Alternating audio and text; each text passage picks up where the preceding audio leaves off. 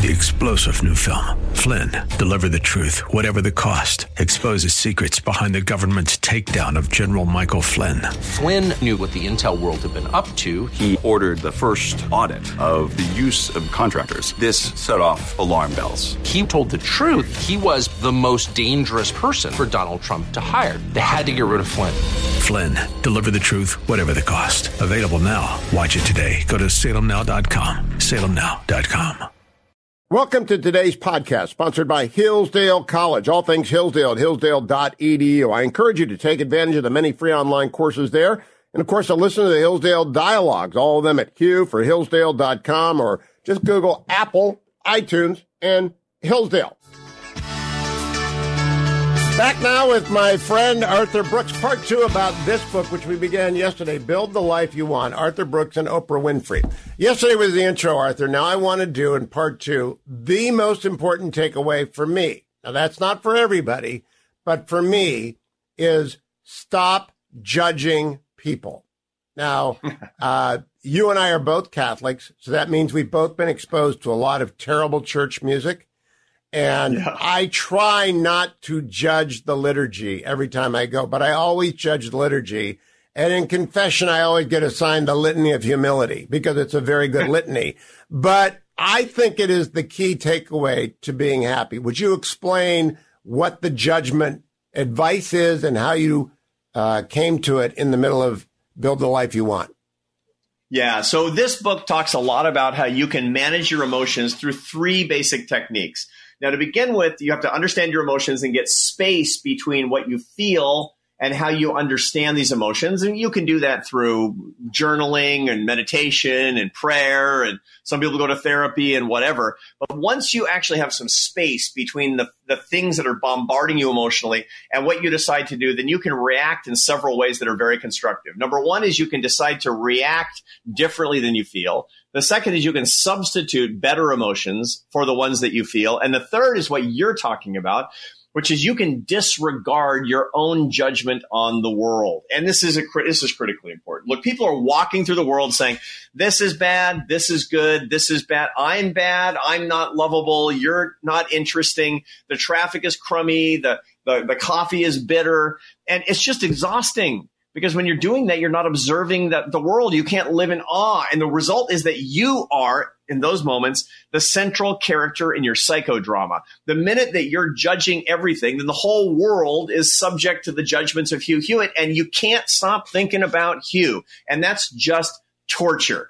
We need to actually get some perspective and some peace. And the best way to do it is judge not to quote St. Matthew. Now, he says, judge not lest you be judged. And even if people are listening to us are not Christian men and women like you and me, then ju- judge not lest you be judged because when you judge everything around you, you're judging yourself as well and it's exhausting and you will be unhappy. Stop with the opinions already. You don't need an opinion yeah. on everything. You almost don't need an opinion on anything. Yeah. Let it go. Uh, just simply Let allow it, it, to roll over your back. I think it's a, just maybe the key chapter, but there are a lot of key chapters in here, Arthur. Let's uh, make sure I touch on the key technique. I told what the key takeaway, which is to keep a database of positive memories close at hand. And I employed yeah. this when my oldest, who is now 38, was a little girl and she would have a nightmare. It's happened I would always end up with her talking about her favorite ride at Disneyland. And we would substitute a Disneyland ride for whatever it is that had woke her up with the bad dream. And I immediately referenced back to that when you talked about keeping a storehouse of good memories close at hand. That sounds so simple. It's really a wonderful idea, but people don't do it. They keep their bad memories close at hand, but they don't keep their great memories close at hand. Am I right generally? Absolutely. We have a negativity bias, and that's just part of evolution. Evolution has equipped us to always pay attention to bad things and refer back to the, the archive of bad things that have happened in the past. And there's a reason for this, Hugh. You know, the, uh, the, the negativity bias that, that humans have is because negative emotions keep you alive. Quite frankly, your anger and your disgust and your fear and your sadness. This makes sure that threats don't hurt you. You're able to run away, that you, that you're, you're, you're afraid of being sad. So you don't want to be separated from your kin you don't so you don't walk the frozen tundra and die alone. All of these negative experiences that or the negative emotions that we have are keeping us alive. The result of that is they're always getting our attention and we remember those things very distinctly as well, but that's not adapted in a functional way. You know, the truth of the matter is that, you know, uh, uh, walking the frozen tundra is bad, but Twitter is no big deal. And so we're thinking about negative things that are little and, un- and insignificant using the same onboard computing hardware that was developed for the Pleistocene era. So what do we need to do? We need to be smart about it. Don't live just according to our instincts, but actually think and, and, and create a strategy that's more practical for the current moment.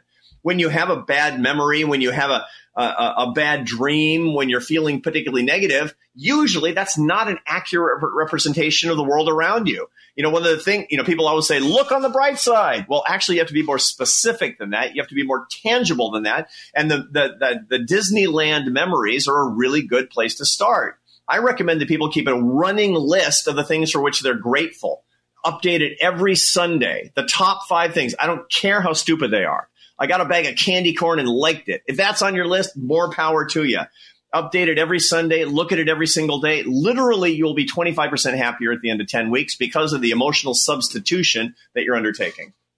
Candy corn's a very good place to start. I want to start with the uh, the original Star Wars movie because you made me aware in this book you and Oprah did build the life you want. Uh, I recalled the scene in the first Star Wars movie where they're trapped in the trash compactor and it's getting, the walls are getting closer and they're getting, that's social media, Arthur. Every day yeah. judgments are being thrust back upon people and your advice, do not Google yourself. Pay no attention right. to what people are saying to you. Now that's extremely put. You've got to pay attention to what your spouse, your family, your friends, and your employer are saying about you. But generally, the observed life is not a happy life. And if you're observing That's yourself right. being observed, you're really in that trash compactor. And every day the pressure is growing. And I don't know if you're in time. I don't know if you're going to be able to, to get the bar up to stop that because social media is overwhelming the younger generation, especially. Yeah, absolutely. Social media is, is terrible for, for your happiness. And different platforms are terrible in different ways, by the way.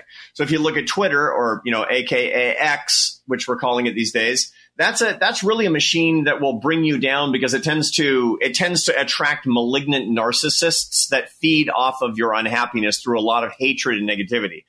Uh, uh, Instagram, on the other hand, it tends to bring down your happiness because of social comparison. There's not that much negative politics on Instagram, but there's a lot of people more beautiful than you who have more pronounced you know, abdominal muscles than you, who have more money than you, who have a nicer car than you. And the result is that social comparison. Remember, when you judge everything out there, you're also allowing yourself to be judged. And that social comparison is, a, is an unhappiness machine. The reason that people go to these platforms all the time is they get hooked because of dopamine, a neural modulator in the brain that has to do with the anticipation of reward. All addictions, from smoking to methamphetamine to gambling to pornography, all those terrible things, they, they all have to do with, with dopamine and social media engages the same set of circuits. It also has to do with the fact that we crave social life. We crave relationships with other people because of a hormone called oxytocin in our brain. The problem is we don't get any of that hormone from social media. So social media kind of works like the burgers and fries of social life. You're hungry, you eat it. It makes you both malnourished and obese if you eat it all the time, and, and it's just it's the cheap calories of thinking.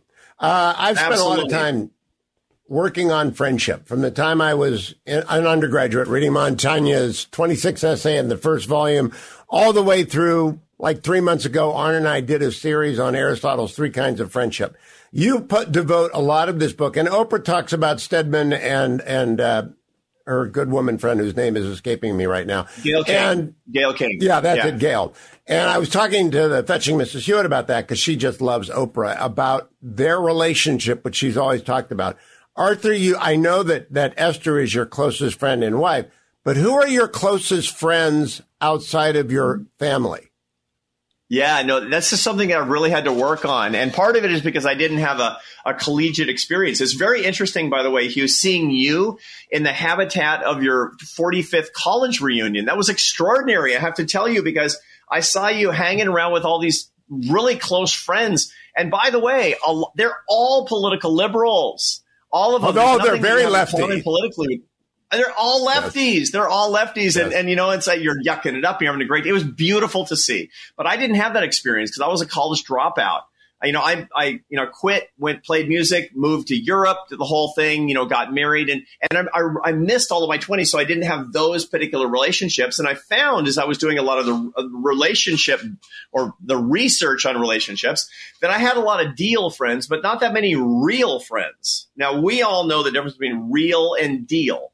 And so I realized I had to do a whole lot of recuperative work to go back and, and actually see if I was doing the work with people that were going to be my real friends. And now I'm much better at that. Now I'm a super extrovert.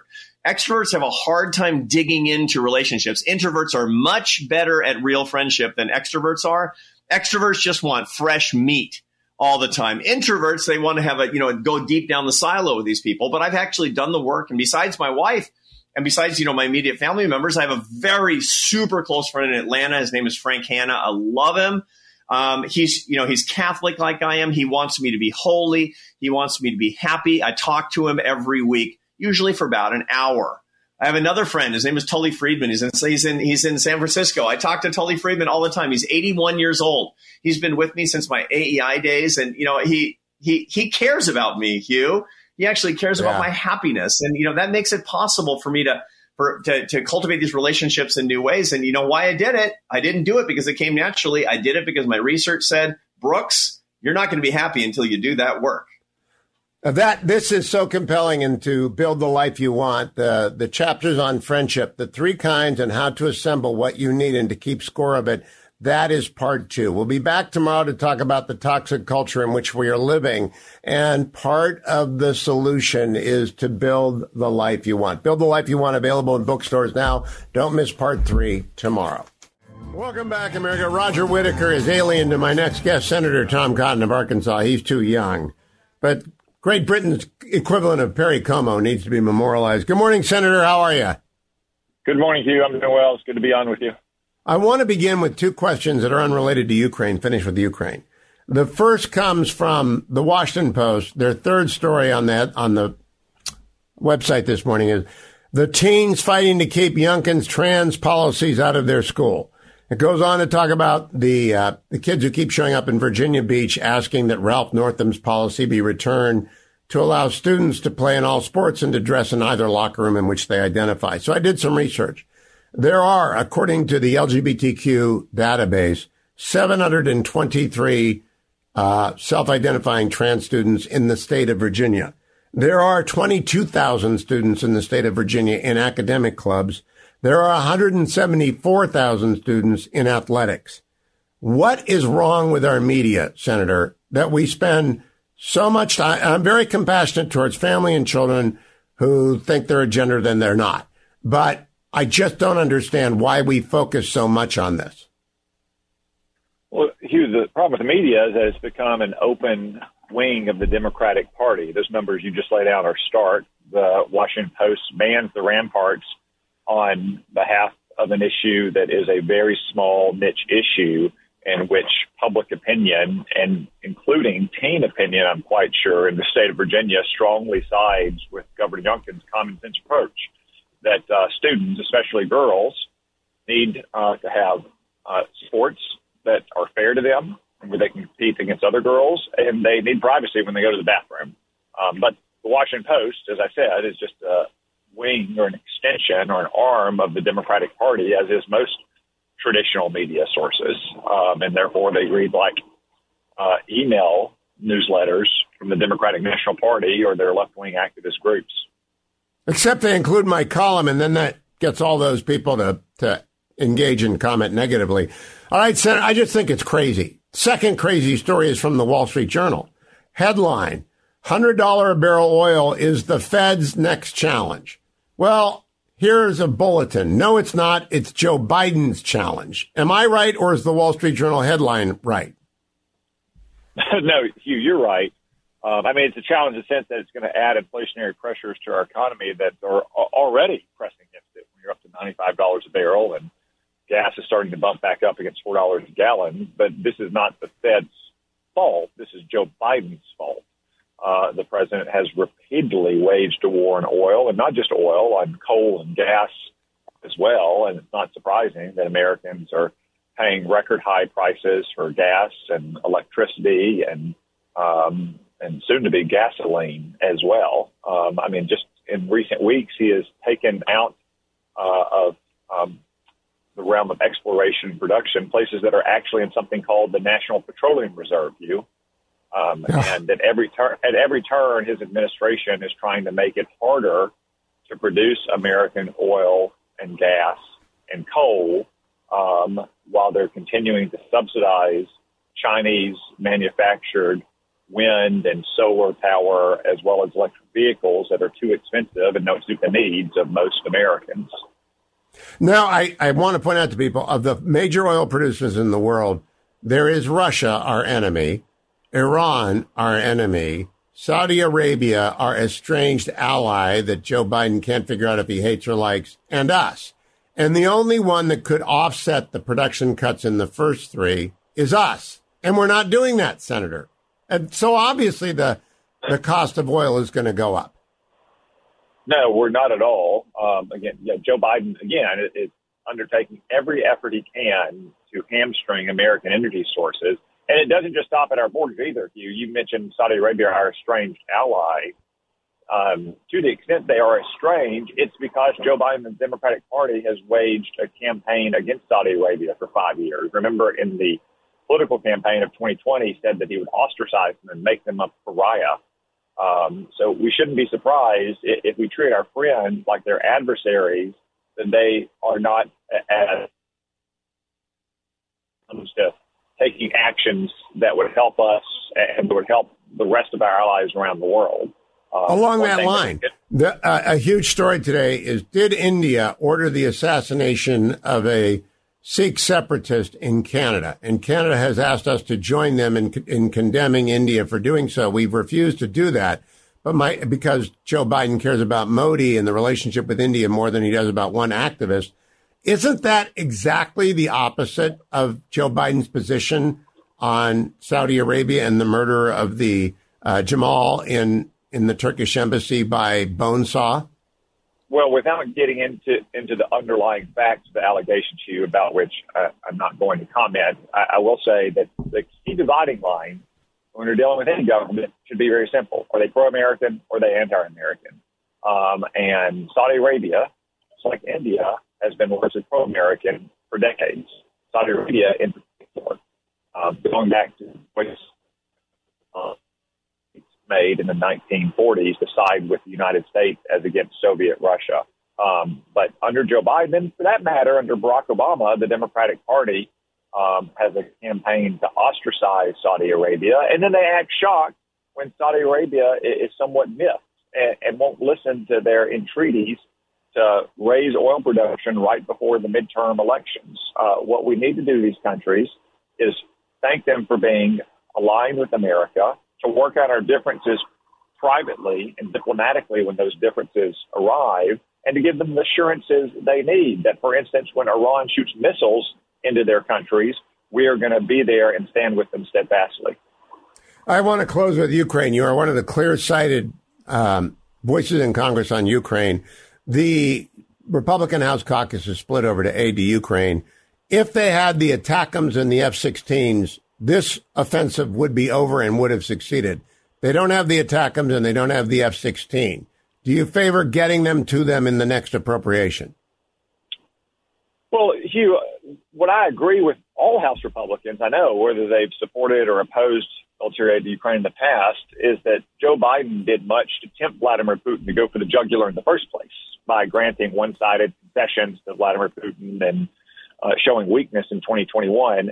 And he has certainly prolonged this war and made it bloodier than it had to be by his continued refusal to simply provide Ukraine the weapons that they needed to fight and defend their territory. And we're still in this cycle of refusal, hesitation, reconsideration, and then flip flopping. Um, I called last week for the president to provide the long long range missiles, Army tactical missile systems, also known as ATACMS, so Ukraine could hold at risk all of those supply and logistics depots that are on Russian occupied Ukraine territory. It'd be much easier to breach defensive lines if the Russian soldiers at the front of those lines didn't have secure supply depots behind them, providing them ammunition and shells and so forth. So if Joe Biden had simply followed what Richard Nixon did in the Yom Kippur War, which is to send everything that shoots on everything that flies, this war would have ended a long time ago. There's still time. Ukraine is getting through those defensive lines. They're making steady gains, not as fast as they would like or that you and I would like. Um, but we should simply provide them the weapons that they need to defend their own country and to show Vladimir Putin and Xi Jinping that the world will not tolerate wars of unprovoked aggression. Last question, Senator. Uh, last week we talked about a Wall Street Journal poll that showed even a majority of Democrats didn't want President Biden to run because of his age. Since then, the CBS News poll offered only 33%. Only a third of Americans think he would finish a second term. I know what your position is, but let's reiterate this. You, you've dealt with the, the, the president when he was vice president. You've followed his career for a long period of time. He should not run. Are you in favor? Has the infirmity gotten to the point where you're in favor of 25th Amendment sort of stuff? That's up to him and the cabinet. It's not up to you. But what do you think? Well, no, Hugh, you're right. It's up to, to his cabinet and ultimately to him. But I think it's obvious to anyone with eyes and common sense that Joe Biden's too old to be president today much less for five plus more years. Um, and Democratic voters, even though we don't necessarily agree on a lot of issues, have eyes, and some of them have common sense, and they can see that as well. And it's uh, you know quite notable how the Democratic Party doesn't want Joe Biden to run for reelection, yet the Democratic Party elite are circling the wagons to protect him and insulate him from their own voters to the greatest extent they can. Why did they move uh, their opening caucuses and primaries from Iowa and New Hampshire? They were worried their voters in those states would repudiate President Biden just like they did in 2020. So they've taken every step possible, like a phalanx of bodyguards, to surround Joe Biden, not from Republicans, Hugh, but from their own Democratic Party voters. So here's my closing question. I look at the Democratic field and I expect President Biden to step aside after he wins in South Carolina, sort of a balm to his ego, and then throw it open. And then I expect the vice president to run, but I also expect Gavin Newsom to run, Jared Polis, maybe Josh Shapiro. That's a bit of a reach. Roy Cooper. Who do you think would present the greatest formidable obstacle to whomever the Republican nominee is, looking like Donald Trump right now? But that can, of course, change. No matter who we nominate, who would be the best Democrat to run, and you would think presents the greatest challenge? Well, Hugh, I'm, Hugh, I'm not going to answer your question uh, for two reasons. One, um, I, think it's risky in politics to try to predict who would be the easiest person to beat. There's no better example of that than the Democrats and Hillary Clinton pining away for Donald Trump in 2016. And two, I don't think it really matters all that much whether it's Joe Biden or Kamala Harris or Gavin Newsom. All of these politicians have mortgaged their convictions entirely to the far left in America, and they're all going to pursue the kind of highly ideological uh, policies if they were ever to become president that Joe Biden has. That's why it's so important that once we have a nominee, our party rally behind that nominee and do what's necessary to persuade independent and swing voters and turn out Republican voters to win next fall.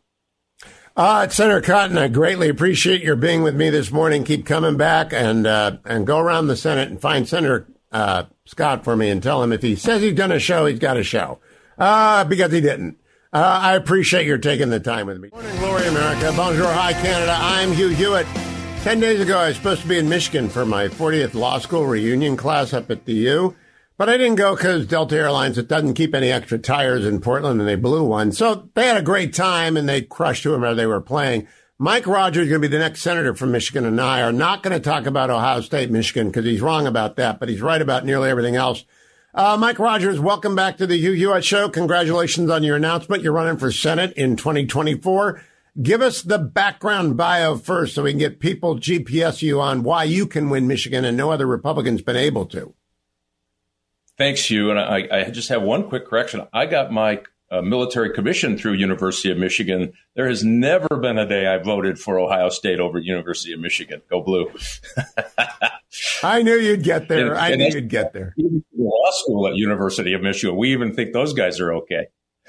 well, they're not. They're they're they're they're all go blue people, and I was the only guy with scarlet and gray in the days that we played in the big house against State. But Mike, I've known you a long time and I know your background, but let's assume nobody does. They need to know what your background is and why it fits Michigan because the last Republican to win Michigan was Donald Trump in 2016. And before that, we haven't won a Senate race in a long time up there, even though it should be a winnable state. Yeah, oh, absolutely. And I believe passionately, Hugh, this is a winnable state. And I think people are tired of what they see both in Lansing, Michigan. I mean, they're chasing people out of our state as fast as they can get a rental truck. Uh, and same with Washington, D.C. I mean, it is working against the interests of families, especially Michigan families here. I'm a former military guy. I served uh, as a special agent with the FBI. You remember that FBI, Hugh, when we'd actually go after criminals? Remember that? Yep. Remember that FBI? Yeah. Uh, I worked uh, against organized crime, uh, tackling organized crime. Became the chairman, got into politics, got into the U.S. Congress, became the chairman of the House Intelligence Committee in the pretty hard days right after 9 11. Uh, and uh, got out because I didn't believe that you were supposed to be in Congress for 30 years and 40 years and 50 years. I just didn't believe that was the right thing to do. Our founding fathers said, hey, come in, serve, go back and do something else. So in 2015, I went off and did something else, did a little media, but I focused on cybersecurity companies trying to protect individuals' data from cyber criminals and, and nation states like China and Russia. Uh, I'm the only guy that, that, actually has worked in a car factory running for, for office uh, in Michigan. Uh, and I'll tell you, the the folks who are running now on the on the Democrat side, pretty elitist. Uh, we have a Hollywood star. We had somebody who went to Cranbrook and Columbia. And listen, I think if you understand the people of Michigan, it's really helpful to be where they were. And so I'm taking all of that. Listen, their their economics are bad, and according to the Biden administration, they want to do away with about 24,000 UAW jobs because they build internal combustion engines. Which, by the way, you can put on a hybrid. And really important to understand that. Uh, they're $700 a month more in costs for groceries than it was just uh, two years ago. Seven hundred dollars a month, uh, and I know that you know Bidenomics is running around saying, "Isn't everything great?" Uh, the, the most powerful thing to, to hear is when a cashier told me, "It's not about what they're not showing up in their cart." But families who she's known for years show up with the same kind of cart and they get to the end of the bill rung up and they have to take things off and put it back in the cart because the costs have gone up so much, they can't afford what they would normally buy for their family. And this isn't extravagance. This is eggs and meat and cheese, things like that. I mean, it's it's tough, and people understand it's getting tougher. If you're a small business owner, the federal government expanding uh, welfare and and uh, opportunities not to work. Guess what? Means people aren't showing up for work. They're having a struggle. I mean, all of this is working against us. And just lastly on this, nobody understands the national security threats to the United States, I think, uh, as well as I do, Hugh. I've been studying this for a long time. I've been at China before it was chic, uh, worried about communist China, and what they're doing to the United States. So I'm going to, the good news is I can walk in on day one, day one in the United States Senate and start making an impact on all the things that are bugging us, the border, well, if we have a border anymore. Uh, all of the things that we know we get up in the morning and worry about your jobs, your economy, your economic security, your national security. I don't have to wait, no on job training. I can get right in there and get our hands on it and get going in the right direction and get America back on track. Now, Mike Rogers, I pointed out in my opening, uh, Donald Trump won Michigan in 2016. Ronald Reagan won Michigan in 1980. That's where we invented the Reagan Democrat. St. Clemens, I think, or St. Clair, I can't remember which one, Mount St. Clemens, St. Clair, was the place where all of the former Democrats went over and voted for Reagan. They did it again when they were current Democrats in 2016. How do you get those people to come to Mike Rogers? And by the way, I put over at my X account, formerly known as Twitter, the link to your campaign donation site because it's going to take a lot of money to run in Michigan.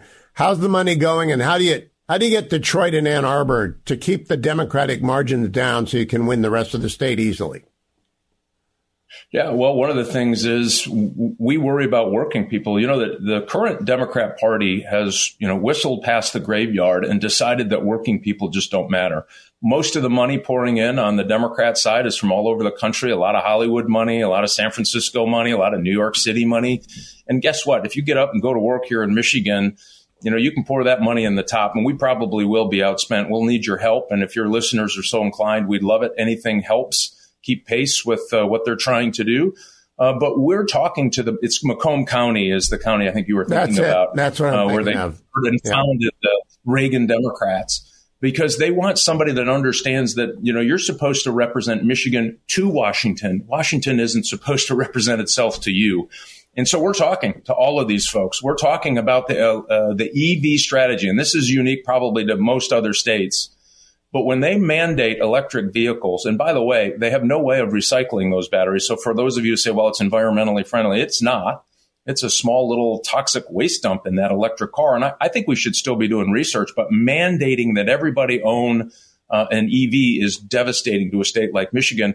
And by the way, one Tesla EV with 85% of its electrification actually processed in China, as, as is every electric car. This is a national security issue.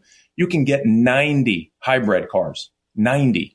My argument is, what are we doing forcing this down Americans' throat for cars they don't want? And oh, listen, if you drive a you know, a small car up in the in the UP, I don't care, Chevy Bolt that's all electric, uh, pretty pretty small car. Actually, they're they're good cars if you're around the city. If you're in the UP, you're going to get scooped up by a snowblower and we'll find you in the spring in your neighbor's yard. I mean, it doesn't work for every family.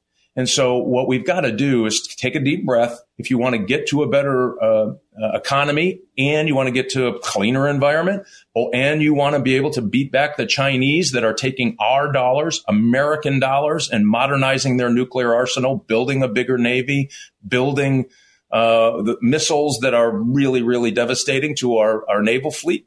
I mean, th- these are the kinds of things that people with common sense understand. And we're just going to get back to that common sense. And when you, again, when you've been working with your hands at one point in your life, you understand that common sense is what gets you through the next day, get your family in a better place, get your job in a better place. Washington just has forgotten all of that. Uh, Mike Rogers, the Detroit blue blob has gotten smaller, but the Ann Arbor blue blob has gotten bigger.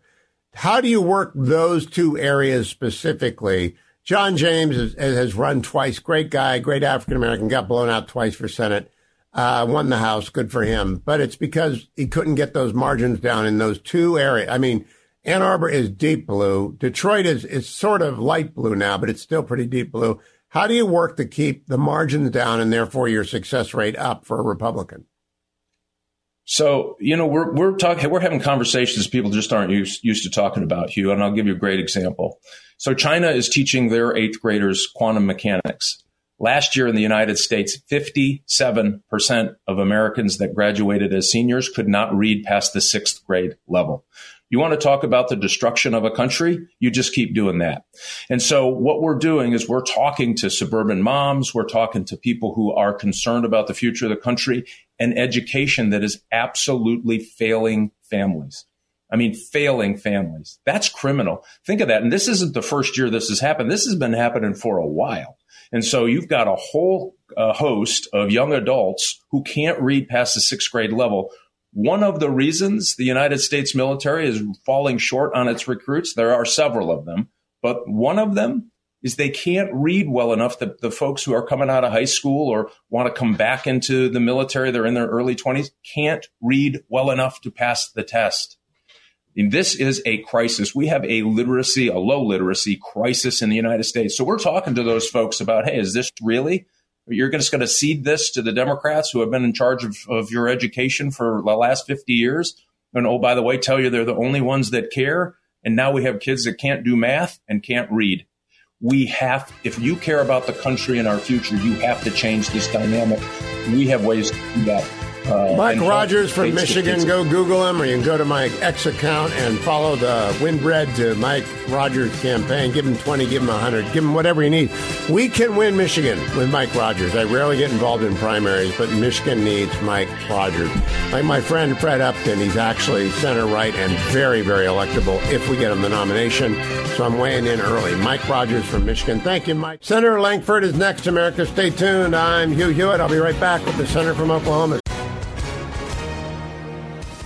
Hi, everyone. If you've been injured in an accident that was not your fault, listen up. We have legal professionals standing by to answer your questions for free. Call now and find out if you have a case and how much it's potentially worth. Call 800 702 5400. I'm here with spokesman John Wolf. So, John, tell everyone listening who should call right now. Well, Maria, first off, thank you for having me here. It's always nice to answer the listeners' questions. Now, as far as who should call in, anyone who's been injured in an accident and think you deserve compensation, give us a call right now. 800 702 5400. You'll find out if you have a case and how much it's potentially worth. Thanks, John. You heard it, folks. Take advantage of this opportunity and call now 800 702 5400. Advertisement sponsored by Legal Help Center may not be available in all states. Stay with it. Welcome back, America. I wish Senator James Lankford of Oklahoma's Prevent Government Shutdown Act had passed, but it hasn't. Senator Lankford, we're on the verge again. You're a, a alum of the House. What is the state of play with shutting down the government? Well, it's still in conversation, obviously. Good morning, by the way. So there's a lot to be done in the next uh, 10 days, basically, to be able to get all, everything done that needs to be done. I do hope that we can get this prevent government shutdowns bill so we're never in the spot again I hate seeing the countdown clock and everyone talking about at what point the United States of America and our government is going to be able to go into shutdown. We do need to have the debt and deficit conversation, but we do, don't need to have it in the middle of a shutdown. That just hurts federal workers. It hurts our economy. It, it spends more money. Uh, it wastes taxpayer dollars. So let, let's actually have the argument. Let's keep the government actually functional. You know, five Republicans voted against advancing the Defense Appropriations Act yesterday, including Matt Rosendale, who would like to join your ranks in the Senate. And he won't. You can't be anti-defense and become a Republican. Dan Bishop in North Carolina, Ralph Norman in South Carolina wants to beat Lindsey Graham. That's a silly fight. What do you tell your former colleagues in the House about voting against defense spending? That's really a nightmare for a Republican. Yeah, well, it, it is. Obviously, we, uh, the main focus we have is national defense, equal opportunity for every single individual across the country. Th- those are basic principles for Republicans. This Indian government shutdown bill that I've got would actually keep us going in the debate. Uh, and it's a pretty simple, straightforward way to be able to do it. You keep the government open and operating with a continuing resolution just short term, but we can't actually move to anything other than appropriations. So if we have a fight over defense appropriations, we just keep the argument going until we solve it rather than closing the government down and keeping the fight going. That doesn't make sense. Now, the, uh, the preventing government shutdown, does that renew the continuing resolution on a monthly basis, a weekly basis? Because I hate CRs because they don't let the Pentagon uh, change anything, and they need to change a lot of things. So how does it work? I, I, I get that completely. It actually renews it every two two weeks, but the, the trigger on it really is members of Congress and our staff, members of OMB in the in the executive branch. We can't travel uh, Congress is in session seven days a week. Every single day of the week, we have a quorum call, and the only bills that we can actually move to under it are appropriation bills. So it, the most simple way to say it is, if you're in class and you haven't finished your work, you got to stay after class until you actually finish your work on it. Uh, so it keeps us in continuous session working on appropriations. I can assure you in this body uh, that if we're here two weeks in a row uh, without any weekends and we can't move to other things under appropriations, this body will actually get its work done there's no motivation in this body like jet fumes uh, that we get to the end of the week and everybody says, I need to get home to see my family. I've got a Codel I've got to get to. I've got a fundraiser. I've got an event with constituents. Everybody has things they've got to be able to do. And if we're locked into this place saying you're here seven days a week, every single day, we got to work on appropriations until it gets done, we will not be long in a continuing resolution. We I love that. How many Democratic co sponsors do you have, Senator Lankford? We have five at this point in the Senate, so we're trying to be able to keep this as even as we can, Republicans and Democrats. This started from the very beginning with Maggie Hassan from New Hampshire. She and I sitting down together and saying there's never been a nonpartisan way to end government shutdowns. All the bills in the past have all been partisan. So we started from the beginning saying, how do we do a nonpartisan way? The equalizer is time in this place. If you really want to put a crunch on every member of Congress and our staff, it's take away time and to be able to focus in on that that actually motivates us to be able to get it done. It puts the pressure where it needs to be, and it holds the the federal workers and the American people harmless while we argue things out here. I also would say every other election year, every other year that's an election year, it would have a double accelerant because the the members who are up in the Senate have got to get home, right? Right. Yep. Yeah. The, the focus again is whatever the fiscal year is. I, you know, this is a totally different subject, but I'd rather have the fiscal year be the same as the calendar year, run January to December, but that's not what it is right now. It runs October to the end of September. So you're right. During an election year, it puts additional pressure that we've got to be able to be here to be able to get it done. That's both House and Senate staff and members. Uh, but again, if we get to that point, there's lots of different options. We can actually pass appropriation bills and it doesn't kick in. That would be revolutionary. We could do a, a CR to be able to extend it out. But the one thing you can't have is a shutdown. That can't actually occur under this so that we keep the argument going. Well, I hope that succeeds. Let me ask you one exit question, Senator. In terms of the the uh, funding for the border, if there is a government shutdown, the demand the Republican House makes has got to be coherent and short. I think it ought to be about the border fence, doubling the border patrol, and building facilities for migrants. That's it. Focus on that. Do you have any idea what they're going to focus on as a demand if the government shuts down?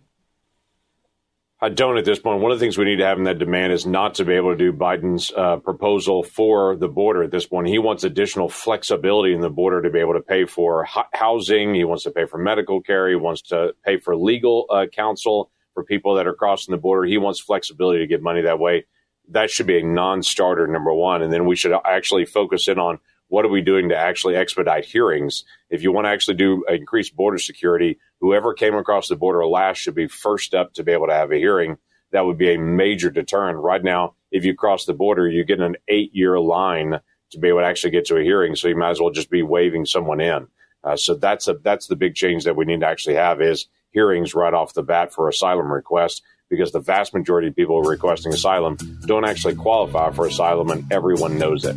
And we, we, we do need to make the ask specific on issues like that. Senator James Lankford, good luck with the Prevent Government Shutdown Act. I hope the Republicans who are listening, sign on with you, and the Democrats too. I know you're out there, Angus. I know you're out there. A couple of other people that listen every morning. Go and get on board with Senator Lankford because this is stupid. What we're doing in terms of shutting the government down without an agenda is stupid.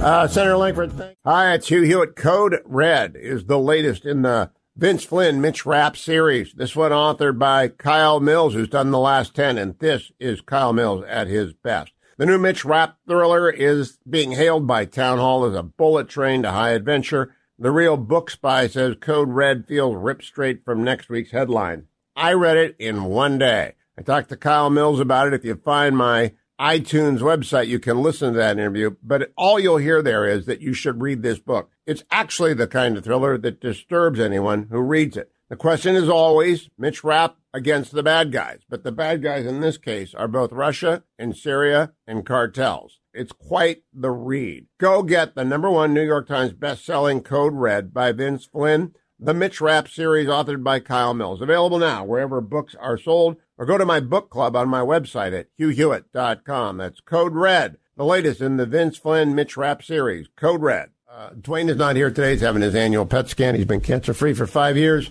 but we give him the day off to celebrate that. So knock on wood and say a prayer for Dwayne. But he did. Now you're going to fit easier into the uh, into the PET scan. You know, I, I think it's been more than a year since he had another one. So so skinny Dwayne's going to come in. He was 50 pounds, 55 pounds heavier maybe at the height of his illness, maybe 60. But when he started my PhD weightloss.com, he was 50 pounds heavier than he is now. And he lost it and he kept the weight off now into the 13th month because it's an easy to follow, easy to use, virtually counsel. So you, zoom in once a week with your consultant. Tasty, good, variety, everything you want. It's not crazy. It's not stupid. You don't lose uh, 20 pounds in two weeks. That's stupid. You lose up to 50 pounds in three months, which Dwayne took to get rid of 50. That's, you know, for those of you who are doing the math, it's two plus pounds a week. It works slowly. In fact, he got all new clothes. If he was here, I would have fun with him about that because he sometimes goes up closer to 45, but then he gets back down to 50. That's the range. And it's at myphdweightloss.com. My phdweightloss.com, or you can call 864 644 1900. That's 864 644 1900. I was expecting Geraghty right now on my rundown. You guys didn't bring me Geraghty. Did you try and call the wrong person? I was expecting Geraghty on my rundown. You tried to call Gallagher. He just do it at the bottom of the hour. Uh, there's a new tool out, which I'm afraid to use. Bleeding money on subscription these three tools will cancel them fast. Oh, Jim Geraghty is there. I'll bet you he has subscriptions he doesn't know he has. Geraghty, how are you? I'm doing okay, Hugh. How are you? Have you ever run one of these subscription softwares that tell you how many things you subscribe to that you no longer read? I have not, but I am instinctively cheap. So I'm uh, the, one. Okay, we we've been debating. You know, do we need all the streaming services in this house? Beyond that, you know, obviously I've got handful of newspaper subscriptions. Um, that's about it. I, I don't really, you know, have a, I don't have a bazillion and one apps that are charged. I'll, I'll take the free version of every app and then once it hits the well, if you want more, you have to subscribe. I'm like, ah, that's okay. I don't need it. You know, I've I just I'm afraid I've got 28 Brown subscriptions, so I don't want to look. Now, Jim, you and I have something in common other than politics and working for the Washington Post. Aaron Rodgers went down in Week One, your superstar. Nick Chubb went down in Week Two, my superstar. So tell me how to react to this, because I was going to the Super Bowl this year, but Nick Chubb was half of our offense. well, let me let me make you feel better, Hugh. You weren't going to the Super Bowl, so you didn't have any grand. That's not true. Yes, we were. The AFC is loaded. You guys were, you know, you know, top of the mid range at best. You know, oh, this isn't making you feel any better. Okay, you know, uh, no, like that's part of the game. Almost every team has some one. Now, here, would I would argue, look, your, your star running back. That's a really terrible thing to lose. I would argue there's almost no team in the league where if your starting quarterback goes down, you know, four plays into the sea and is out for the season, you know, Kansas City without Mahomes is not a competitive, you know, they're, they're in a much worse spot. Um, you know, the Bengals might are really having, you know, worried about Burrow and his durability after the injuries he's had. You know, any team that's in that situation is going to, you know, like no team can lose their starting quarterback and expect to be the same team. And it's probably very similar when you have one running back who's the focus of your offense, the way it is for the the Browns. There have been three running backs in the modern era who have carried 5.5 yards or longer. One of them is Saquon Barkley. He went down in the first week. Uh, the other guy's with the Titans. And then there's Nick Chubb, who has got the highest all time yards per carry and normally wins the fourth quarter. Now they'll come up with some running backs. They might sign Kareem Hunt. I don't yeah. know who's playing quarterback. You, you, can replace a running back, sort of. You get eighty percent of the production, but who's going to be Aaron Rodgers now? Zach Wilson, really? Um, because of the amount of time it takes to learn the offense, uh, the expectation is that Zach Wilson will start for the until the bye week, which is the first six weeks of the season. Even with Rodgers, it was a brutal schedule. You start off with the the Bills at home. You go to Dallas. Patriots at home. Then I'm not quite sure of the order, but it basically is Kansas City, Denver, and Philadelphia. Two both Super Bowl teams, and Denver on the road. Denver's a gimme. Now the Jets are at home. Yeah, uh, I'm live in Denver so. right now. Um, yeah. Denver's a gimme. I, I, am skeptical on the Broncos, but you know Denver's never really an easy place to play. So no, it's not. They're very obnoxious. I've been there often. They always play the fumble and the drive every single time I've ever been to a game at Mile High Stadium, they play the same two clips of the Browns. Hugh, I'm picturing you at the airport, and they're just local Denver residents who have iPads who are showing you footage of the fumble and the drive, just they to are. follow you around everywhere you go to the city. They do. So, Jim, um, I want to go to the fact that those- Charles W. Cooke quoted you yesterday in his wonderful brief editorial on the fact that Joe Biden can't win. And you were the first to go there. I was early to go there. He cannot win. I want Democrats to hear that this isn't about Donald Trump or Tim Scott or anybody in between. It's the fact that we are not going to elect a car without an engine. Do you agree? Uh, look, I think it's a, a lot harder than Democrats want to acknowledge. The message from the Biden White House this morning, according to Axios, is don't worry, we've still got Trump and, and abortion as issues that will carry us to victory. Now, the first thing is that Republicans, imagine what would happen if we didn't nominate Trump and we suddenly had Ron DeSantis or Nikki Haley or Tim Scott or any one of these folks. Imagine how much we could louse up the Democrats' plans for 2024 if we didn't do what they were counting on. But hey, I know you guys are hell bent for leather on nominating Trump. We'll put that aside. We're going to um, come back and talk about that if I can keep you, Jim, because we got a late start. Because Senator Scott's coming up later in the show. During the break, if you're staying with us, I want you to think about what do you think I should ask Senator Scott. Don't go anywhere, America. Senator Scott's coming up, as is Senator Lankford, Senator Cotton. Got a whole bunch of people, but Geraghty the Indispensable was dispensed with for five minutes there. We didn't get our full Geraghty dose, and we need that every week. So stay tuned. I'm Hugh Hewitt.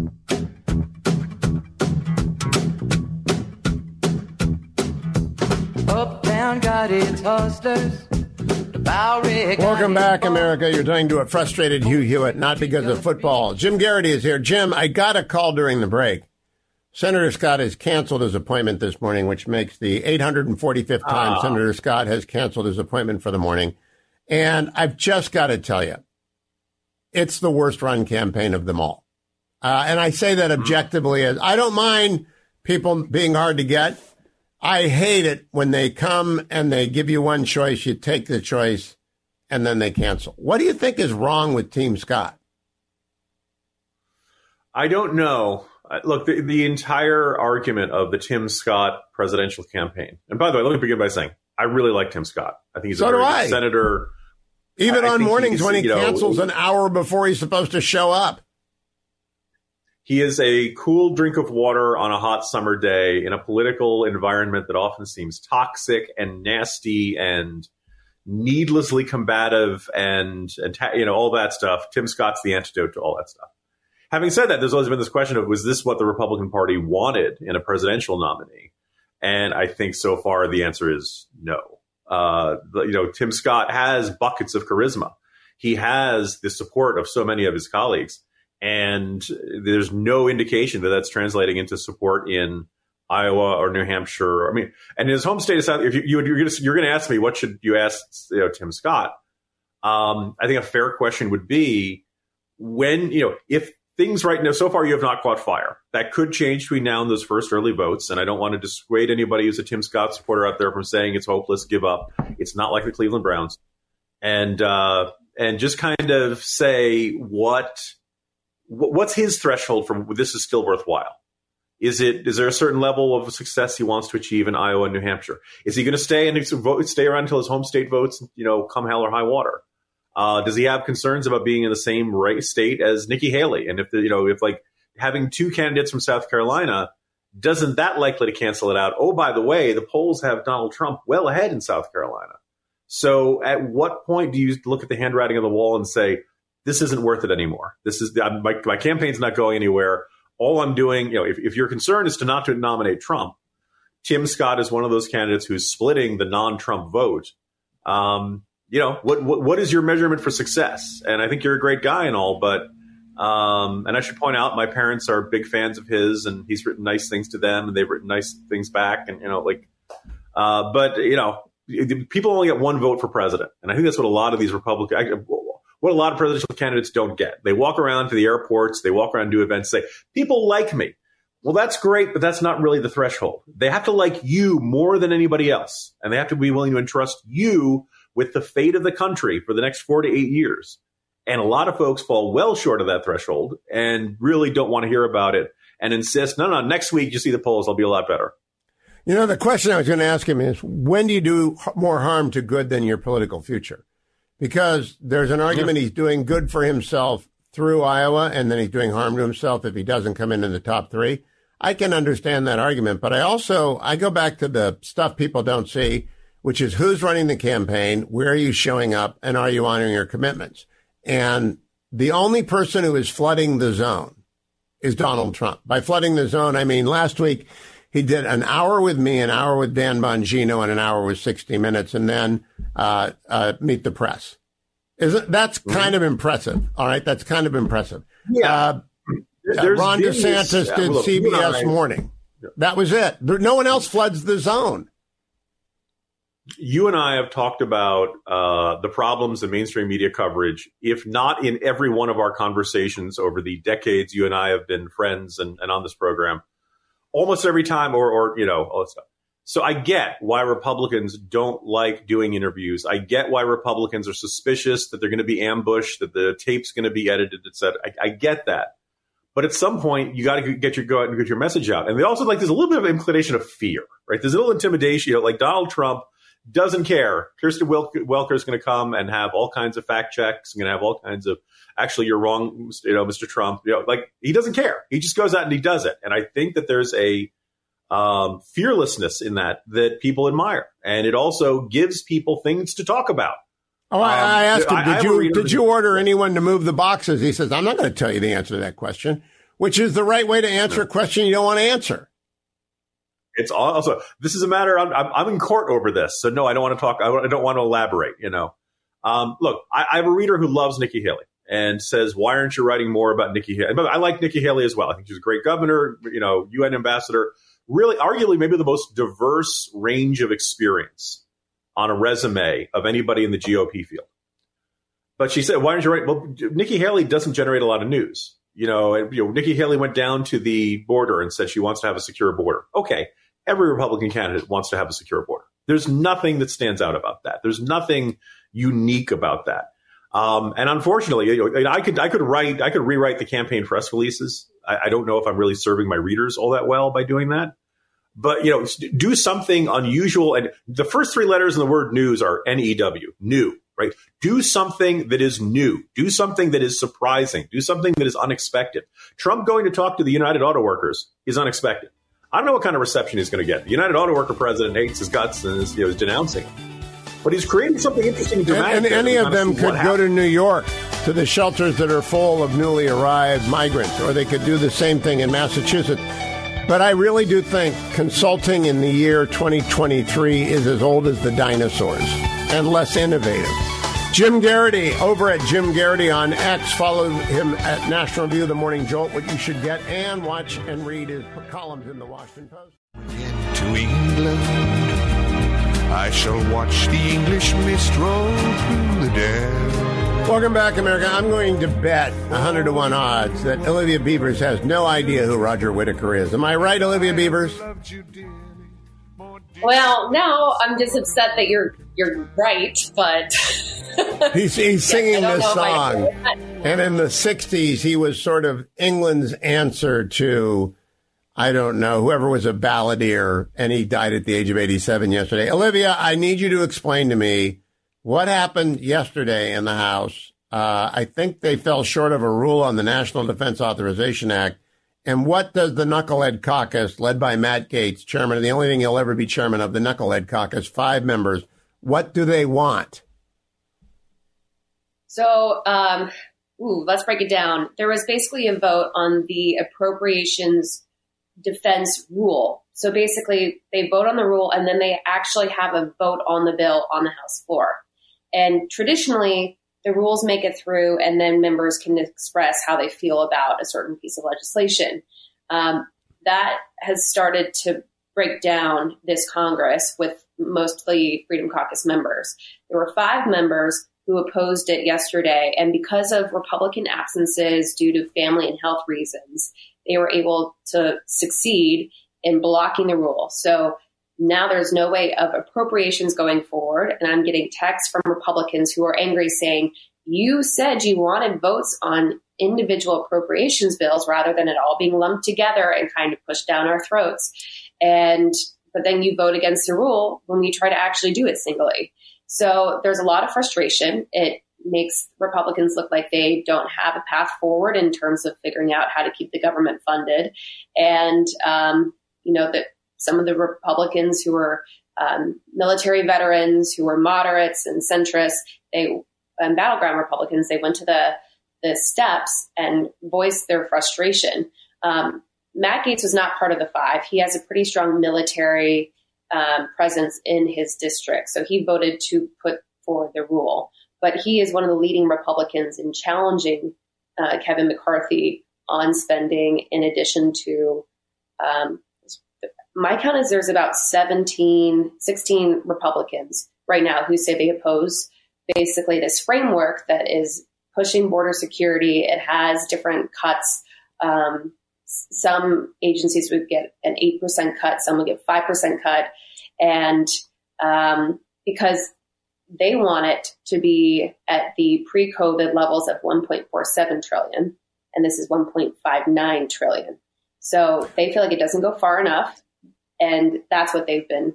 been then help me out with who is I, I have done Matt Gaetz wrong, and I apologize. I thought he was part of the five. I don't mind people negotiating for leverage over the eventual uh, continuing resolution. I hate holding up defense spending. Who are the five? The five, and there's an interesting trend, and I'll, I'll tell you about that. So one's Ken Buck, Andy Biggs, Matt Rosendale, Ralph Norman, and Dan Bishop. So three of them are running for, or at least eyeing or running for a higher office, um, which which is something to kind of keep in mind. Which, you know, which three are those? Also, so Ralph Ralph Norman might he's floated the idea of primarying and challenging Lindsey Graham. oh, we'll crush him. Okay, we'll crush him. Good. Next. Is running for AG in North Carolina. And then Matt Rosendale. Is that Ralph Norman? Who's running for AG in North Carolina? Cam Bishop. Okay, we'll we'll crush him too. I've got lots of stations in North Carolina. Good. Who's number three? And then uh, Matt Rosendale in Montana. He's already running, done. And I know.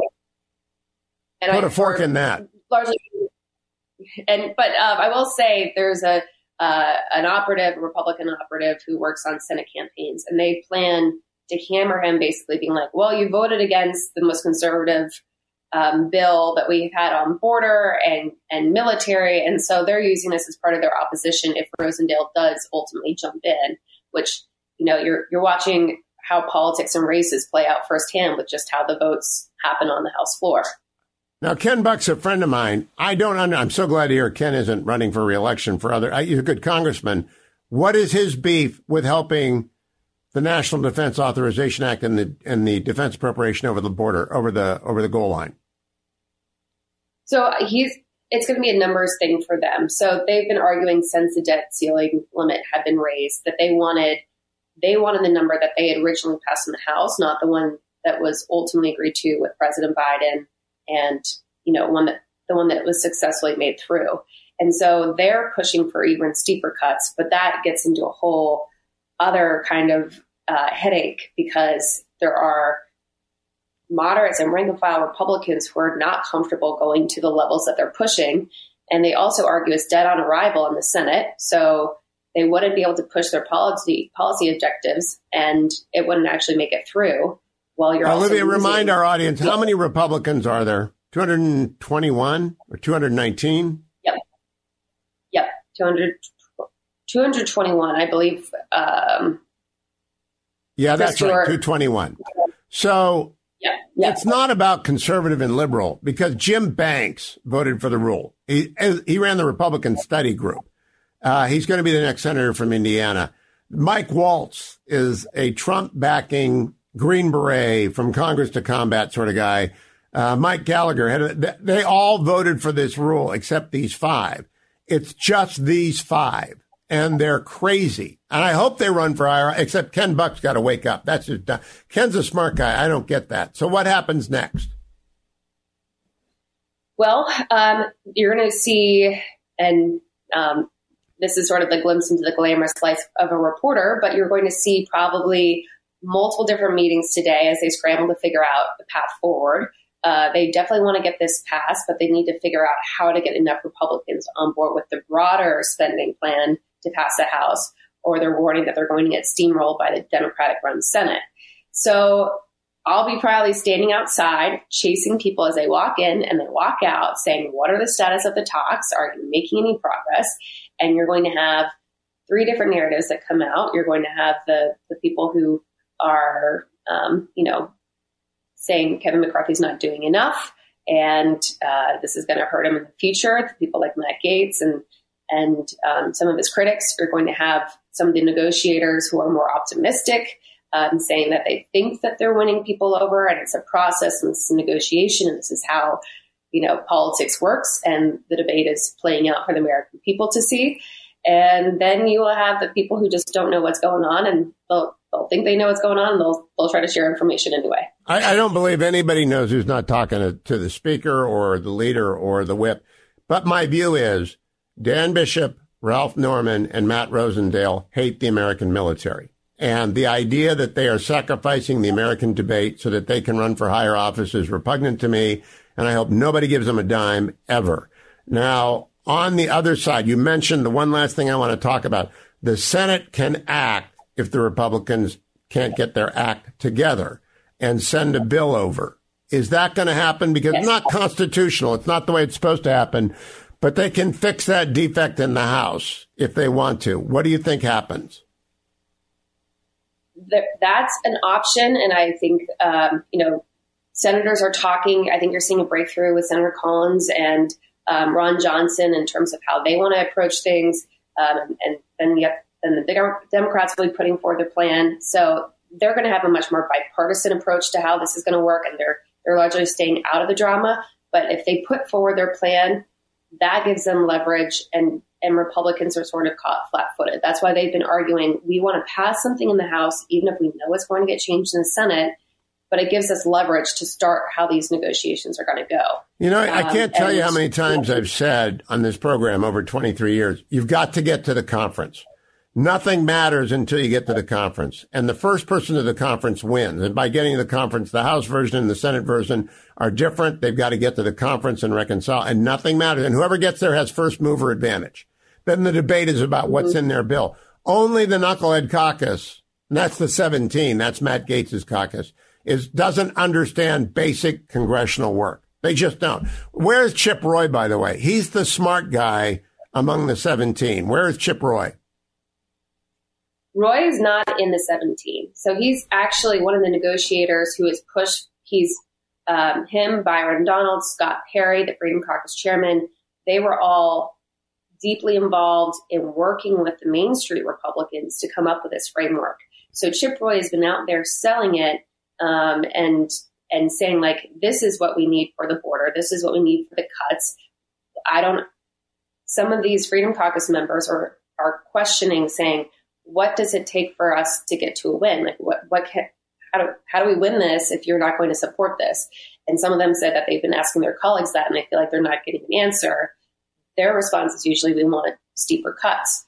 Um, but you're definitely seeing frustrations in terms of how the Freedom Caucus, which is supposed to be a unified, you know, they'll they'll, they'll give answers about, you know, we, we believe in discourse and debate and and this, but they're pretty divided right now and on a on on a matter where they're supposed to be working kind of in a unified way. Spending is something that they all agree on, but they are completely at odds right now over how to move forward.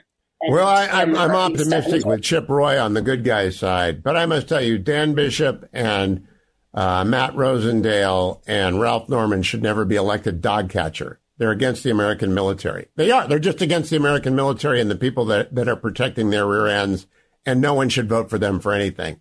Olivia, thank you for your time. Follow her at Olivia Beavers over at X, the site formerly known as Twitter, and read her at Politico every single day. She knows what's going on in the halls of Congress. She's respected by Republicans and Democrats alike. Thank you, Olivia. Three star general Michael J. Flynn, head of the Pentagon Intelligence Agency, knew all the government's dirty secrets. He was one of the most respected generals in the military. Flynn knew what the intel world had been up to, he understood its funding. He ordered the first audit of the use of contractors. This set off alarm bells.